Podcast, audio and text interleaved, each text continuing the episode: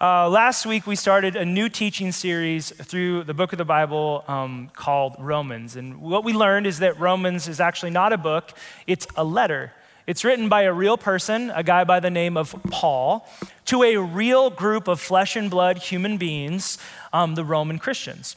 Today, we're going to look at the next section, starting in verse 8. And in this section, we're going to get to know the author, Paul.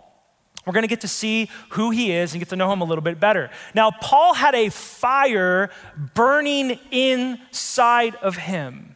In fact, that's what I've named this sermon, The Fire Inside. See, Paul was passionate.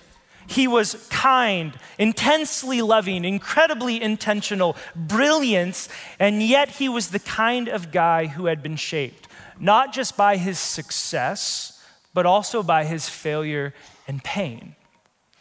As he aged, I think you would have seen in his eyes the kind of wisdom and humility that comes from weathering life's greatest storms.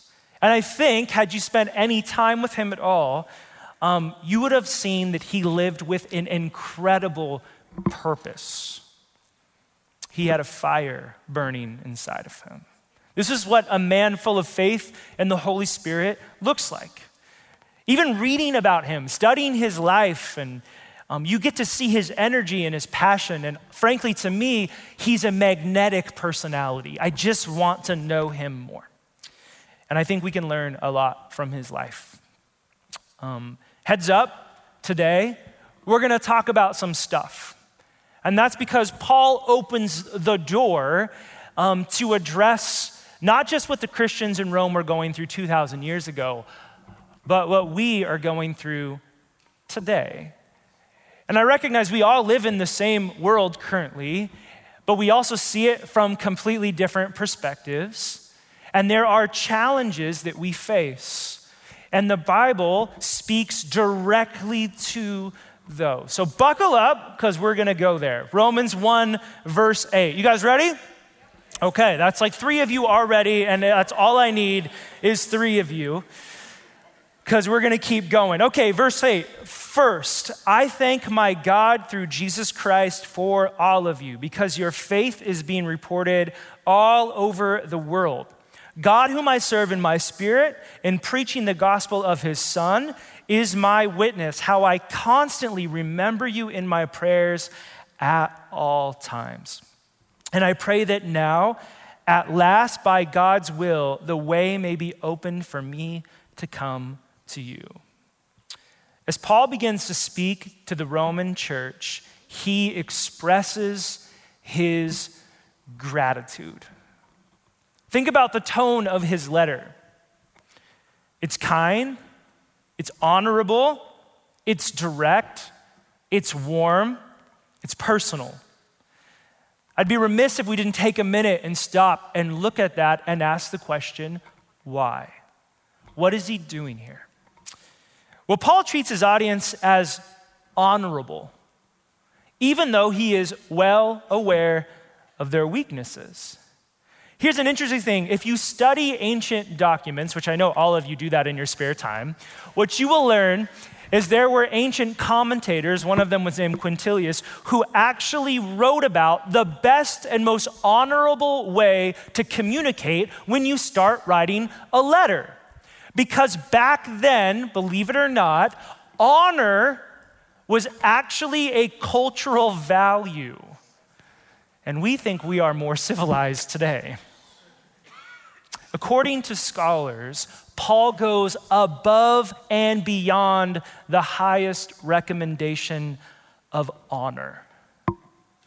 And this is what we learn from him four keys to honorable communication. If you're writing these down, write them down. Number one, listening. Listening. Paul says, Your faith is being reported all over the world. Before Paul says anything to them, he listens to their story. He listens to what people are saying. He receives before he has anything to say. You've heard the phrase, we have to earn the right to be heard, right? Anyone? Thank you. Just checking if there's a pulse in the room. My friend and fellow pastor here, Mark Nicholas, says, no, we actually have to earn the right to listen.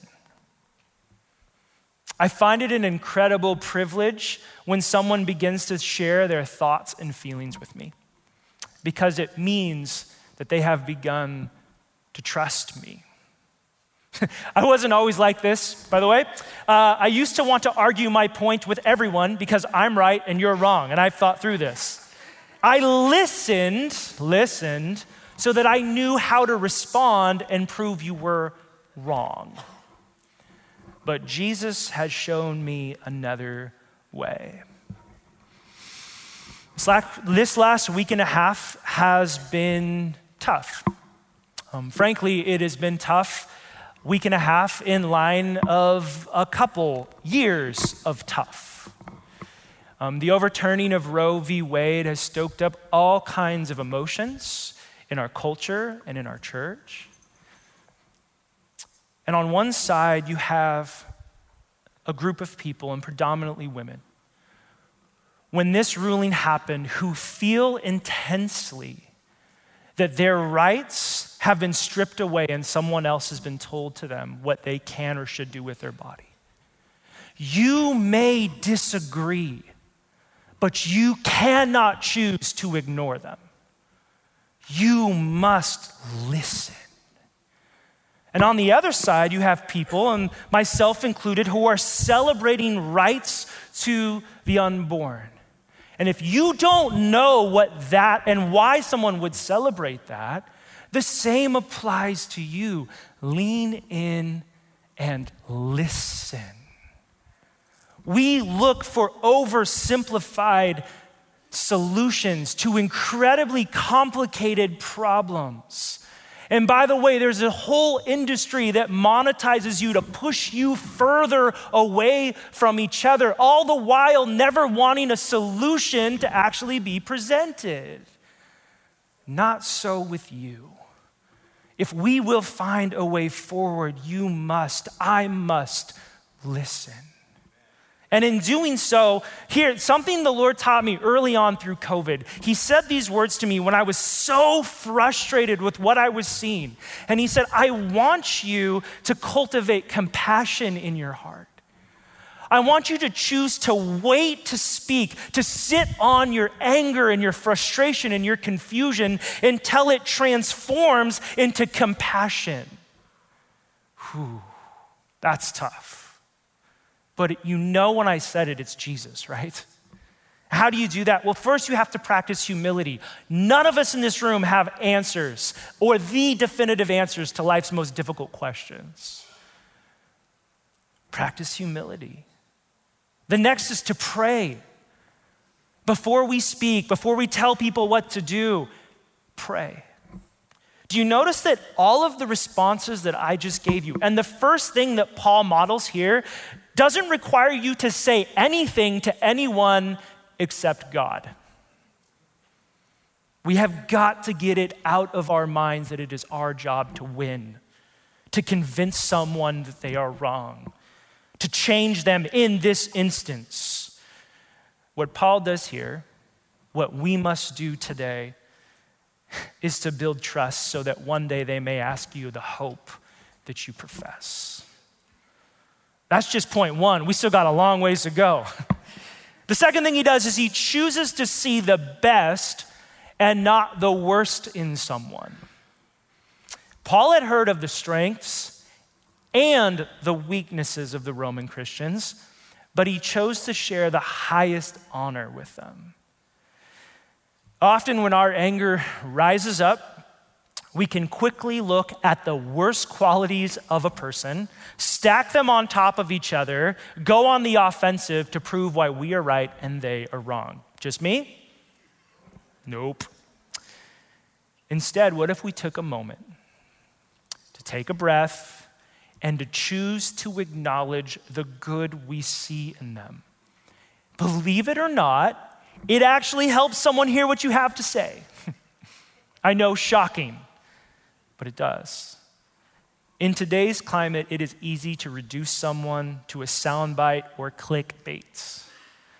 we have become incredibly adept at focusing on everyone's worst qualities and then posting about it. It is everywhere all the time. Human beings are more complicated and nuanced than that. Number three, recognize the state of your relationships. Do you know at the time that Paul writes this letter, he had never been to Rome?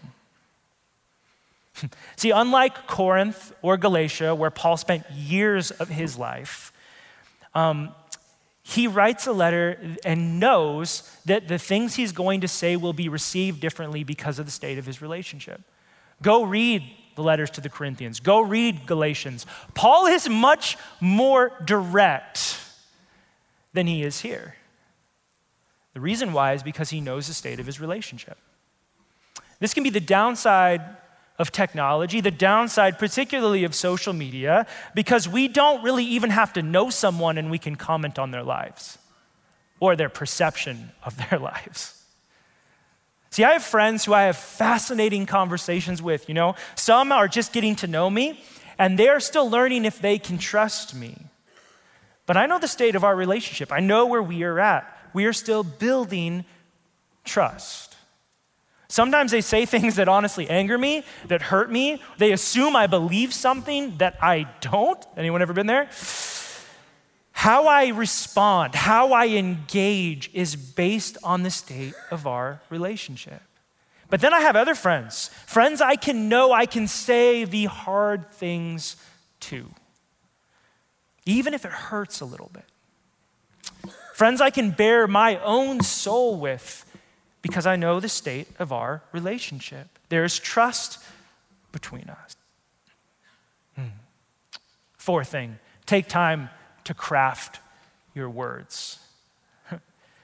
when I think about the letters Paul writes, Romans seems like he took the most time to put pen to paper.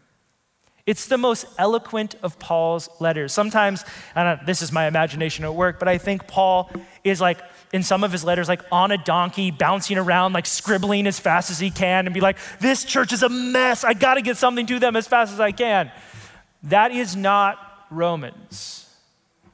Romans reads like Paul sat in front of pen, paper, went to write something and then stopped and paced and prayed and thought and questioned and found community and grabbed them and wrestled an idea out together and then walked over and then, ah, no, and, and then he went back to it. He was thoughtful, he was intentional, he took time.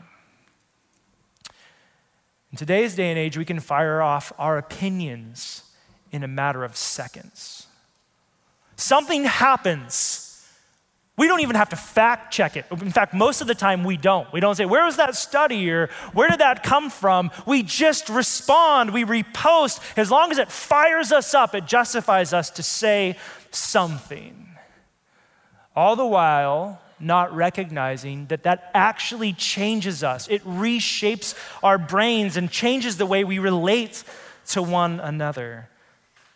What if we took more time to think about how we were to comment on what's going on in the world?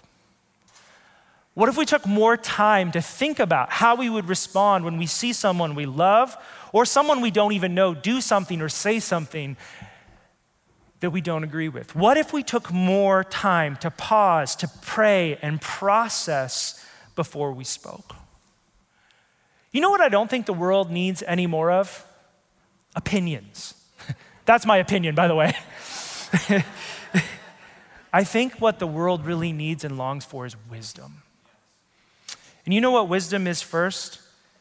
Be slow to speak, be quick to listen. Amen is right. I wonder how long it took Paul to put these words together and how many times he paced and thought. And I don't think they had erasers, but if they did, how, what is that like eraser residue on your paper? It, I would imagine his desk would have been filled with it. So, why does Paul go through all of this work to craft his communication in this way? Well, this is why. Verse 11 I long to see you so that I may impart to you some spiritual gift to make you strong. That is, that you and I may be mutually encouraged by each other's faith. Paul is going to do his best to build them up with his words in this letter, but he knows that there's limitations. He is using the technological equivalent of the day reading, writing, Roman roads to transport the letter. Similar to how we have used technology to stay connected over the last two and a half years. And yet, he says that there is no substitute for being together. Church Online, I'm so glad you're here. but these are tools that we can use to build up who we are, but they are not substitutes. Please lean in to real flesh and blood people. Paul says that ministry flows both ways. That it isn't just Paul assuming he has something to give to the church, but a belief that when he comes, the church has something to give back to him. That's important. Last night, my oldest daughter, Scarlett, she loves to contribute to every sermon that I have ever given. Um, sometimes her stuff hits the cutting room floor, and sometimes it makes it. But we were talking about the message last night, and um, I, I, always pray for her before I go to bed. Sometimes my prayer is like this Jesus, please help her sleep through the night and not get out of her bed. Amen, right? uh, less so for her these days and more for her sisters. But last night, we prayed together for a while. And um, in fact, she goes, Dad, tonight's prayer was a really long one. but why I was praying for her was um, inspired by this text, which is this Scarlett, God has a purpose for you when you gather with your church tomorrow. He actually has something for you to give to someone, a classmate, a teacher, eyes to see maybe the kid that's left out, the kid that maybe doesn't have the home life that you have. You, girl, have the Spirit of God inside of you. You're here for a purpose. But also, Scarlett, you're here to receive. Someone has something to give to you too. Have eyes to see, have ears to hear what someone may deposit inside of you. You know that that is true for every single one of you that are here today. I said it earlier God has something for you to receive, but I actually believe He has something for you to give as well. And, and what I think is important is that we lean into that. And I know it doesn't just happen when we gather on a Sunday right? This happens at the coffee shop. It happens when we share a meal together. It's when you put your shoulder around someone who's having a hard time. When someone comes and helps me mow my lawn and we're doing a project together. When you're helping someone move, when you watch someone's kids. There's a million different ways this manifests, but his point is when we are together, we have the opportunity to build each other up. What's the opposite of being built up? Being torn down. We've all, we have all become all too familiar with that. Jackie Hill Perry, she, uh, she writes a brilliant and long quote, and I'm going to read it to you, and I think you'll think it is as well. Um, incredibly important for the time we're in. She says this The amount of social pressure to add commentary to every current event is interesting. It's as if we believe a post is the primary proof of one's theological and socio political position. To me, sometimes it seems that certain hot takes are less about the event itself and more about how one's response to that event categorizes them. A social media post becomes a tribal marker, a gang sign, and an anthem from which side you represent. Not only that, these social pressures create an environment of performance and virtue signaling. A post becomes a tap dance, an act, a stage play attended by hundreds of strangers. Keep dancing and they'll applaud. What's happening to us is that we are thinking that by making a post, it is sufficient means of changing the world and the place to be affirmed by people who don't even know our middle names. Meanwhile, we're just talking and doing nothing. What if the first place we went with our celebration and our outrage was to an embodied community made up of flesh and blood? People we know who we can touch, hug, pray, and protest with. What if our words stayed at home first? A place where nuance, thoughtfulness, and wisdom could shape them. None of this is to say we shouldn't speak but we should be slow in doing so. If and when silence seems to be the wiser option, may it be because your words found a refuge away from the applause. Whoa. Right? Mic drop. I'm done. I'm done. I'm not done, actually. I still have a little ways to go. Much of our discipleship to Jesus has become disembodied. We rely on content, social media posts, podcasts, books, and videos, none of which are bad in and of themselves, but they are no substitute for the embodied community of faith. We do these things, and they're good, but only to build up our community, not in place of it. As my friend Nate says, take your online friendships offline. By the way, with the exception of a few people.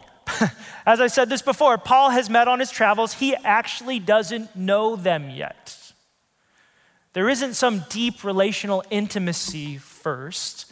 There is one thing in common that they have, and that is fidelity to the Lord Jesus. That is their starting place, and then relationships must be built.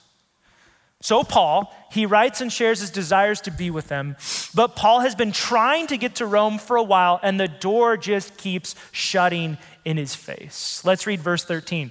I do not want you to be unaware, brothers and sisters, that I planned many times to come to you, but I have prevented, been prevented from doing so until now, in order that I might have a harvest among you, just as I have had a harvest among other Gentiles. If you know the story of Paul, this kind of thing actually happens quite a bit. this week, you should go back and read his conversion story. But Paul meets Jesus, and his entire life is turned upside down and right side up. Jesus then proclaims he will be um, God's chosen instrument to bring the gospel all over the Roman Empire. Greeks and non Greeks, which is Paul's way of saying everybody. Many people thought Jesus must have made the wrong choice. After all, do you know who this man was? Nevertheless, the once zealous persecutor of Jesus and murderer of people in his church, almost immediately turns around, walks into the city, and starts preaching boldly that Jesus is, in fact, who he says he is, and he was, in fact, wrong. and it doesn't go very well for him. He causes such a ruckus that he is literally smuggled out of the city, and the text reads, and the church finally had peace because he's gone. He ends up probably in Arabia. Maybe he traveled to some other places, but you actually really don't hear about Paul for somewhere between 8 and 14 years. At best, he was in like the, one of the roughest regions of the empire trying to preach to brigands and pirates. At worst, he wasn't doing that at all. He was just making tents for the Romans. A far cry from the house on the hill in Jerusalem and the prominent seat in the Sanhedrin that his previous life had offered.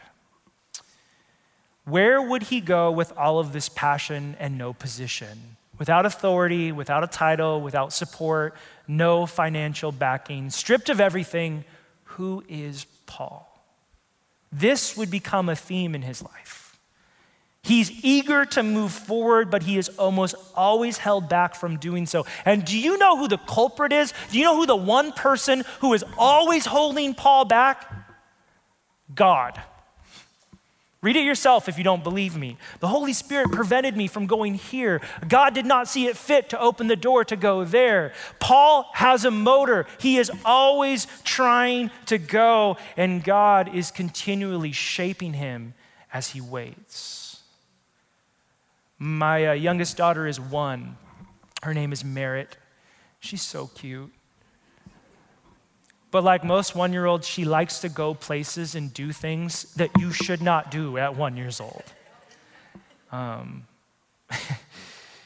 she likes to swim, she likes the pool, and I'll go sit with her in the pool, and she has so much fun. Her face lights up, and she's thrashing about, but it takes about 30 seconds where she thinks that dad is holding her back from the most fun she can possibly have. She wants me to let go so she can go face first into the water and drown. She thinks that's going to be fun, but she is not ready for the pool without her father. See, this is the reality sometimes of what waiting on God looks like. We think we are ready. After all, I have a vision for it, ready to go. And God says, You're not ready. Trust me, I will let you go when you are ready.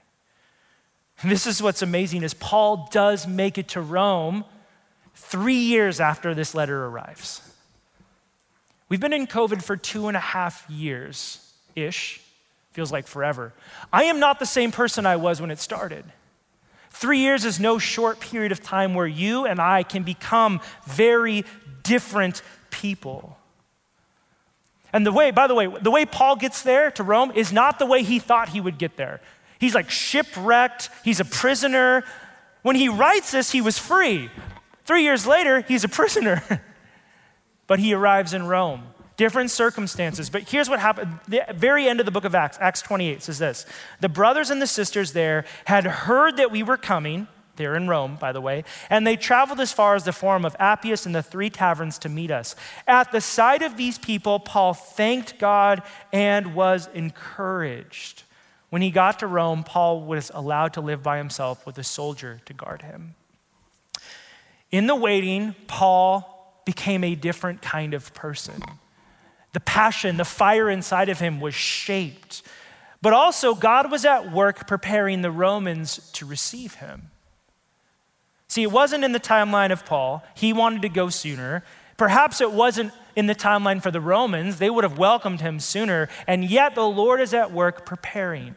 Paul did not know them. They did not know him. They don't have Twitter. They don't have phones. They don't have the internet. And yet, somehow, in those three years, through these letters, they became family. Hmm. Let's keep going. We good? Yeah. All right. Great. You guys are great. You may not be excited in the first next few minutes, but here we go. Verse 14 I am obligated both to the Greeks and the non Greeks, both to the wise and the foolish. That is why I am so eager to preach the gospel also to you who are in Rome. In verse 14, we read the English word obligated. And in the Greek, it's ophialetos. And it means this one held by some obligation, bound by some duty. So Paul is indebted to whom and why? If you remember last week, um, or if you haven't listened to last week, please go back because this will make more sense if you do. We are servants, doulos, of the Lord, Kyrios, Christ Jesus, right? And as a servant of Jesus, we are bound to obey his will.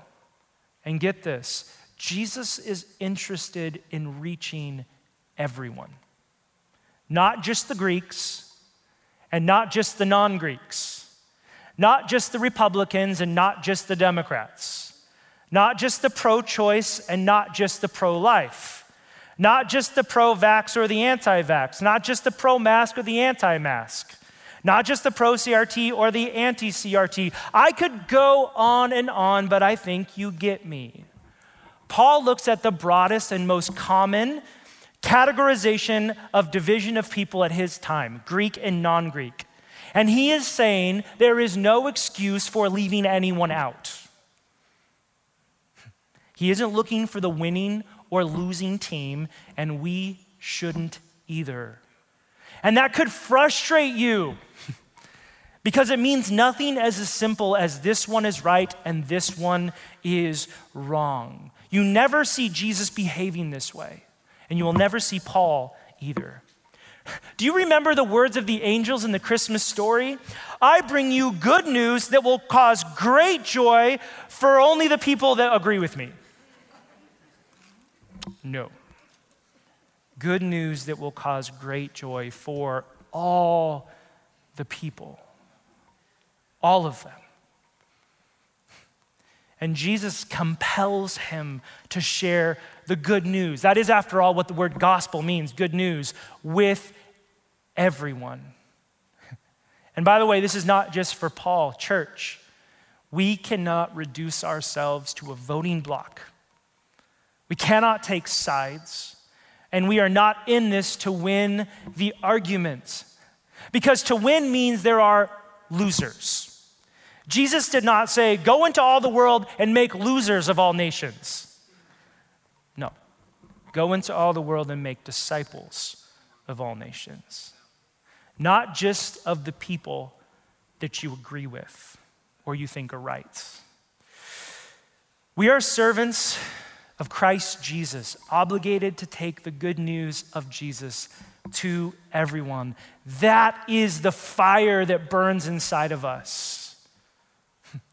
If we call ourselves followers of Jesus, if there is anything in our life that burns hotter, we need to repent because that is not the way of Jesus. He ends this section by saying something that should encourage all of us. Good news. He says this For I am not ashamed of the gospel because it is the power of God that brings salvation to everyone who believes first to the Jew, then to the Gentile. For in the gospel, the righteousness of God is revealed, a righteousness that is by faith from first to last. Just as it is written, the righteous will live by faith. A lot here, but a word I want to zoom in on as we close. There's a Greek word for not ashamed, ua episkunema. It means to feel no shame for something. Paul feels no shame because he knows how good the gospel of Jesus is. And he knows it is for the best of everyone who hears it. But here's the thing that's encouraging for you he also knows that some people will think it's weird and impossible, that you will be misunderstood, miscategorized, not represented. You know, the church in the first century, they were called cannibals by the culture at the time because they took communion, the bread and the cup, the body and the blood of Jesus. The Romans didn't know what to do with that. So they said they were cannibals. They called each other brothers and sisters and then they met at these things called agape feasts. They were love fests where the church came together and they shared everything they had so no one was without need. And the culture didn't know what to do with it. They thought they were incestuous eh, because they didn't know what happened at these love feasts. Some of them just thought they were some weird religious sect of Judaism to be ignored. The reality is, is that they knew, Paul knew, that they would be misunderstood. And sometimes shame can come with the sense that I will be misunderstood, be encouraged. You do not need to feel shame for the hope you have.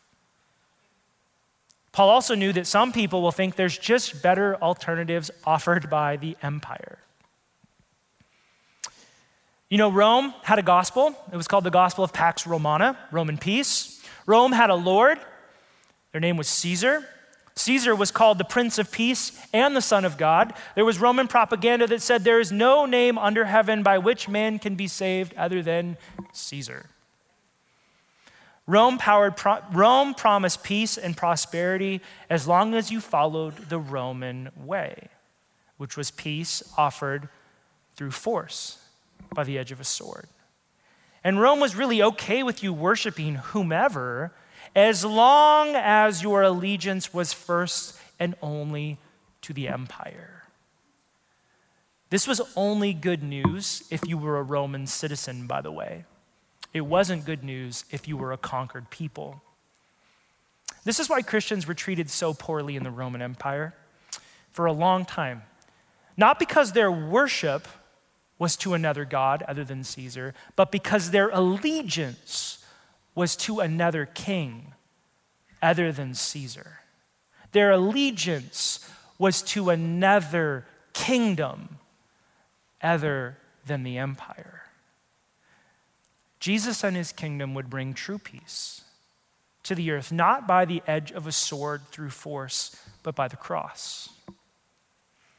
And it would be made up of all people, not conquering them through force, forcing them to a false peace, but uniting them with self sacrificial love. This is the message that Paul proclaimed. It was the reality that he lived by, and it was the fire inside of him that kept him going.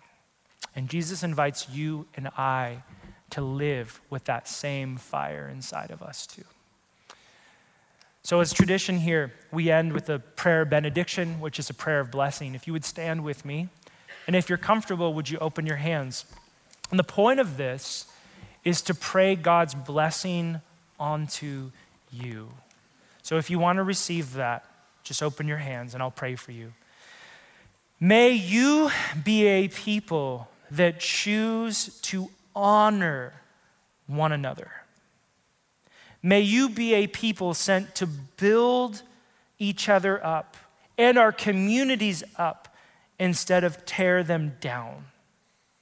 And may you be a people who wait well and trust in the work of the King of the universe. And may you be a people obligated and unashamed to share the gospel of Jesus to the ends of the earth. In Jesus' name, amen. Amen. Hey, we have some people in here who have an orange name tag. There's some elders in our community. If you need prayer for anything, please grab one of them if you see them. Come to the info center if you're new. We'd love to get, help you get connected. Have a great 4th of July weekend. We love you guys. Peace.